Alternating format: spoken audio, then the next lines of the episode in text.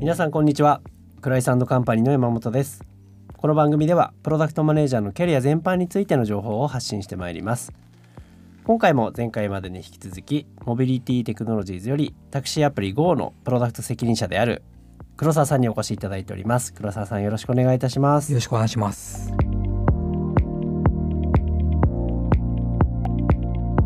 これまでの第2、えー、1回2回はですね 2C2B の、まあ、プロダクト開発の違いみたいなところにややフォーカスを当ててお話をしていったんですが、えー、ここからはですねキャリアについて、えー、また少し焦点を変えてお話をお伺いしていきたいと思っております。で松田さん聞きたいことがあると。いやそうなんですよ。僕ら結構今やっぱりその未経験からプロダクトマネージャーになりたいっていう方、うんうん、結構お会いすることが多いです。でそういう方にあのアドバイスする時に今実は我々 2B からスタートした方がいいと思いますよっていうアドバイスをさせていただくことが多いんですね。はい、何かというとやっぱりその 2B の方が、まあ、プロダクト組織がきちんとしてる会社が 多いっていうなんか今の市場の感じもありますし、あとはその出てくる関係者営業がいてマーケがいてとかってなんかそのいわゆるザ・プロダクトマネジメントみたいな、うん、その。なんていうんですかね型通りのプロダクトマネジメントができるんじゃないかっていうような、うんうん、えーと、思い込みなのか そのなんか感覚があってそんなお話させていただいてるんですけど、うん、このアドバイスは黒沢さん的にはどうでしょうかっていうのをあのすごくあの的を得たアドバイスじゃないかなというふうに思います。前回もお話しさせていただいたんですけどプロダクトマネージャーの役割で非常に重要なあの役割の一つであるのがやっぱりビジネス価値とあの顧客価値の双方を最大化すること。でまさにあの 2B プロダクトっていうのはもうその分かりやすいこう、うん、あの結晶みたいな ものであっておっしゃるようにねセールスのものがいてとか、まあ、マーケもいてさまざ、まなビジネスサイドの要件とかっていうもの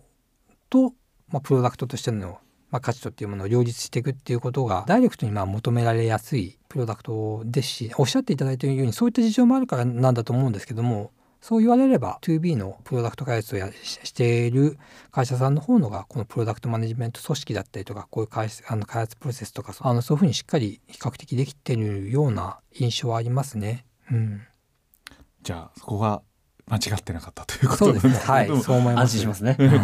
で一方でやっぱりこういつか 2C に行きたいっておっしゃる方もすごく多くて、はい、そういう方に、まあ、2B で一回修行してからみたいな話だったりだとかもあるとは思うんですけど、うん、2B で経験していった方が 2C にこうえっ、ー、とくら替えじゃないなんですかね移動していく定職で変わっていくとかこの辺の難しさっていかがですか？結構ありそうですかね？まあ、前回までもお話ししてきた通り基本 2B であれ、うんうん、2C であれプロダクトマネージャーに求められるすごく基本的でかつ重要なことっていうのにそんな大きな差はないというふうには思っているんですけどもただその前提に立った上で、まあ、特にその 2C で求められることとしてはそうですね、まあ、いかにそのユーザーさんにこう愛着を持ってもらえるかっていう観点でいうと,、えー、と細かな使い勝手だったりとかあと細かなそのプロダクトデザインからあとそのインタラクションとかっていうところまで含めてしっかりやっぱりこだわったものを作っていくっていうことの重要性がより増すというか、うん、そういう傾向はあるんじゃないかなというふうに思います。なので、まあ、2C の方のプロダクトマネージャーにこうシフトをしていくっていう観点で言うとそうですね。例えば、まあ、認知心理学をベースとした UX デザインもそうですし、各種 OS スタンダードの UI コンポーネントだったりとかあと最新のデザイントレンドだったりとかそういったものへの理解とかっていうものはしっかりやっぱ身につけていってほしいしそういったスキルをしっかりこう身につけていった方がよりいいプロダクトを世の中に提供していけるプロダクトマネージャーにこうなりやすいかなというふうに思いますね。うん、なるほど。UX とかそのあたり、そうですね。はい。あのやっぱりなんだ神はこう細部に宿るんじゃないですけどもそういったところまであのこだわる、まあ、スキルだけじゃなくてこうマインドっていうものは非常に重要かなというふうに思います。プロダクトマネージャーってさまざまなメンバーとこう、まあ、あの相対してコミュニケーションしながらこうものを作っていくわけですけどもそれは前回までお話ししてたようなこうビジネスサイドのメンバーだけではなくて当然エンジニアもいるしデザイナーもいるしっていうふうになってきた時に当然エンジニアともしっかりこう話せるだけの、まあ、テクニカルなナレッジとかスキルみたいなものもあればベターですしそれは同じくデザインに関しても言えるんですよね。まあ、優れたデザインをしっかりこう評価できる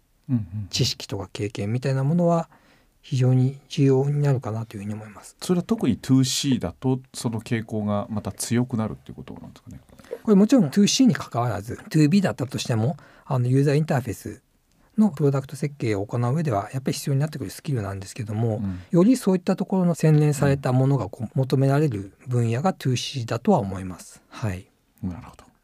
あの Go タクシーアプリ Go の中でも 2C 側と 2B 側、はい。あのあるっておっしゃってたと思うんですけどその 2C 側の、まあ、人を採用したいってなった時に、はい、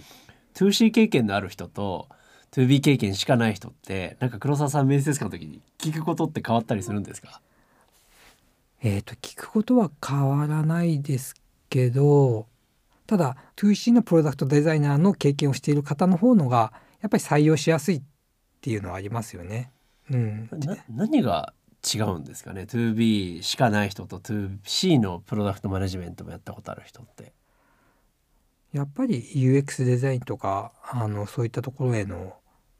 知識とか理解っていうことが大きいかなというふうには思いますね。あんまり対立構造を作るわけじゃないんですけども 2B のがどちらかというと UX とか UI のところの重要性が低いっていうとあれなんですけどもやっぱ 2C とちょっと違うもんなんですかね？えっ、と UX UX デザインの基本の部分っていうのはもうあの変わらないと思うんですよ。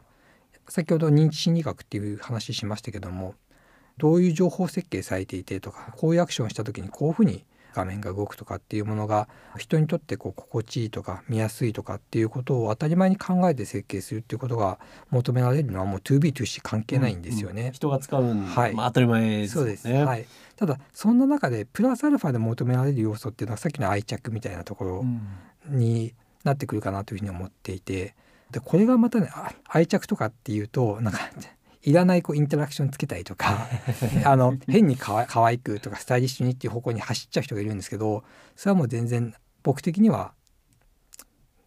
なんだダメな位置でっていうちょっと違うと。そうそう例えばなんですけど今、えーとね、Go のアプリをまず立ち上げていただいてあの一番初めにこ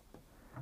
えーと「ここにタクシー来てほしいです」っていうピンがピョーンと跳ねてぴょこっとこうあの突き刺さるあのアニメーションが入ってるんですねアニメーションというかインタラクションが入ってるんですけどもこれ実は私がこれを実装した時っていうのはどういう課題があったかっていうとユーザーさんって普通に立ち上げた時にあの GPS の場所にピンがポコッと落ちると普通に建物の真ん中とかにポコッと落ちたまま呼んじゃうんですよ。ここに来てって。うんそれあのユーザーさんって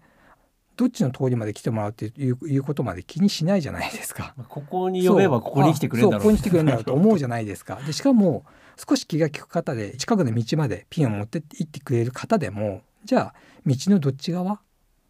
に来てもらうっていうところまで意識してピンを置いてくださっててってなかなかしないんですよ。マップ上でどどっち側かって誤差ですもんね普 そうです。で実はねそのピンのアニメーションっていうのもわざとこう飛び跳ねてピョーンと刺さるアニメーションにしてるんですよ。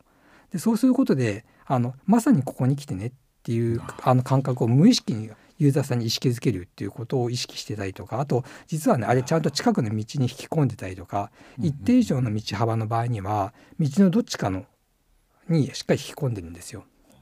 そういうことまであであのこだわってやってるんですよ。なのでちょっとしたインタラクションをつけるにしてもやっぱりそういうユーザーさんの使い勝手っていうのはそういうことまで含めて考えて設計されたものであものであってちょっとこのピンの動きかわいいよねかっこいいよねクールだよねっていうのは何の価値もないんですよ。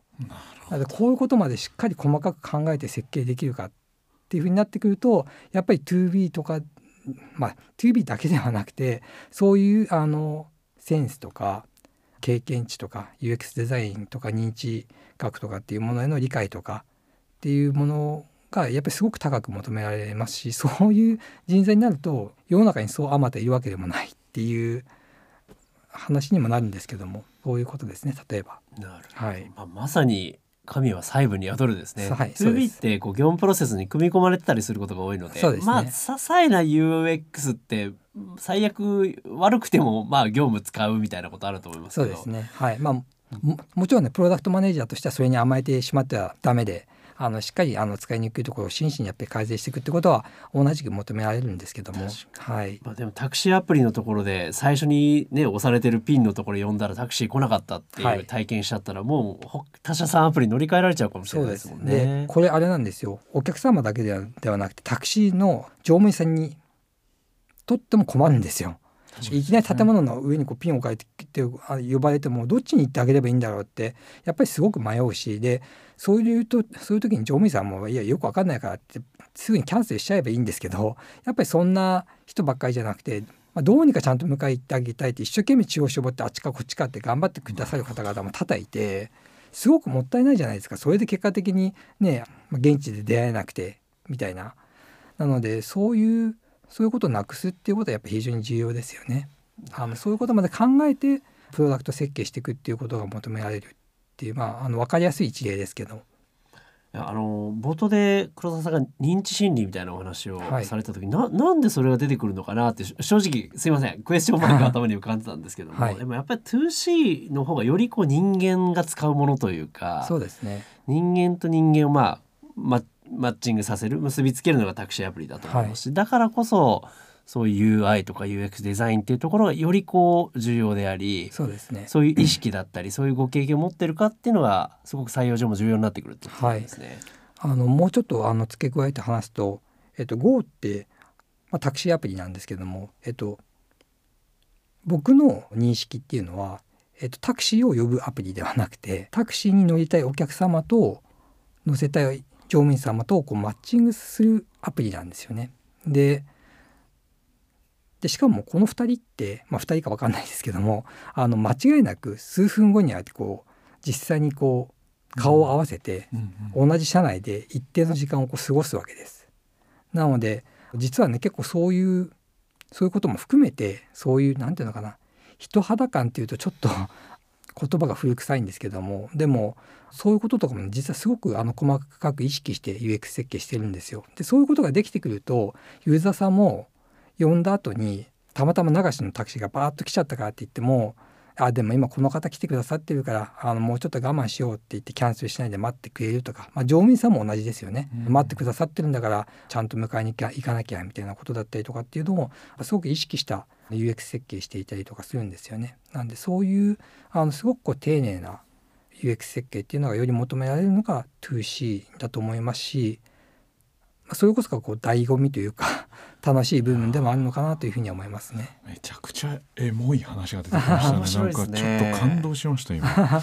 なんかでもあれですね。相手に作ってるっていうのはすごい感じますよね。やっぱりでもやりたいと思うサービスを使いまくってここが素晴らしいみたいなものをちゃんとこう自分なりに見つけていくっていうのってすごくなんかあの面接官としては嬉しいっていうことですよね。だから逆に裏を返せばこだわって作ったところに気づいてくれるであったりだとか。そうですね、うん、はい。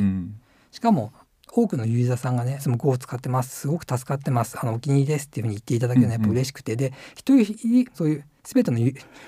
ーザーさんがねその細かなところこここだわってていいよねみたいなことを分かってくれてるわけじゃなくて、それでいいんですよね。そういうこう集大成よく分かんないけど使っててやっぱりすごく気持ちいいしなんかこうその体験に感動したりとかっていうことってやっぱそういうことの集大成というかそういうことをこう丁寧にしっかり積み上げていけるっていう能力があのプロダクトマネージャーには求められるかなというふうに思いますよね。で本当気をつけないといけないのがこういうの結構ねなんていうかね独りよがりになりがちでもあるんですよ。だそれではやっぱダメで主観的にこれがただクールだよねとかっていうことではなくいかに徹底的にそのユーザー様にとっての使いやすさとか心地よさっていうのを考えて必要なことだけをしっかり積み上げていくっていうことができるかっていうことだと思います。いやなんかものすごく本当に使う人のユーザーのことを本当に細かい目で見られてるんだなっていうのを、うん、この短い10分15分のお話からも 感じることができました。ありがとうございます。今回もですね、モビリティテクノロジーズより執行役員兼プロダクトマネジメント本部本部長の黒沢さんにお越しいただきまして、2C のプロダクトマネージャーに向けたキャリアについてお話を伺いました。それでは今回もリスナーの皆様、黒沢さん、松永さん、ありがとうございました。ありがとうございました。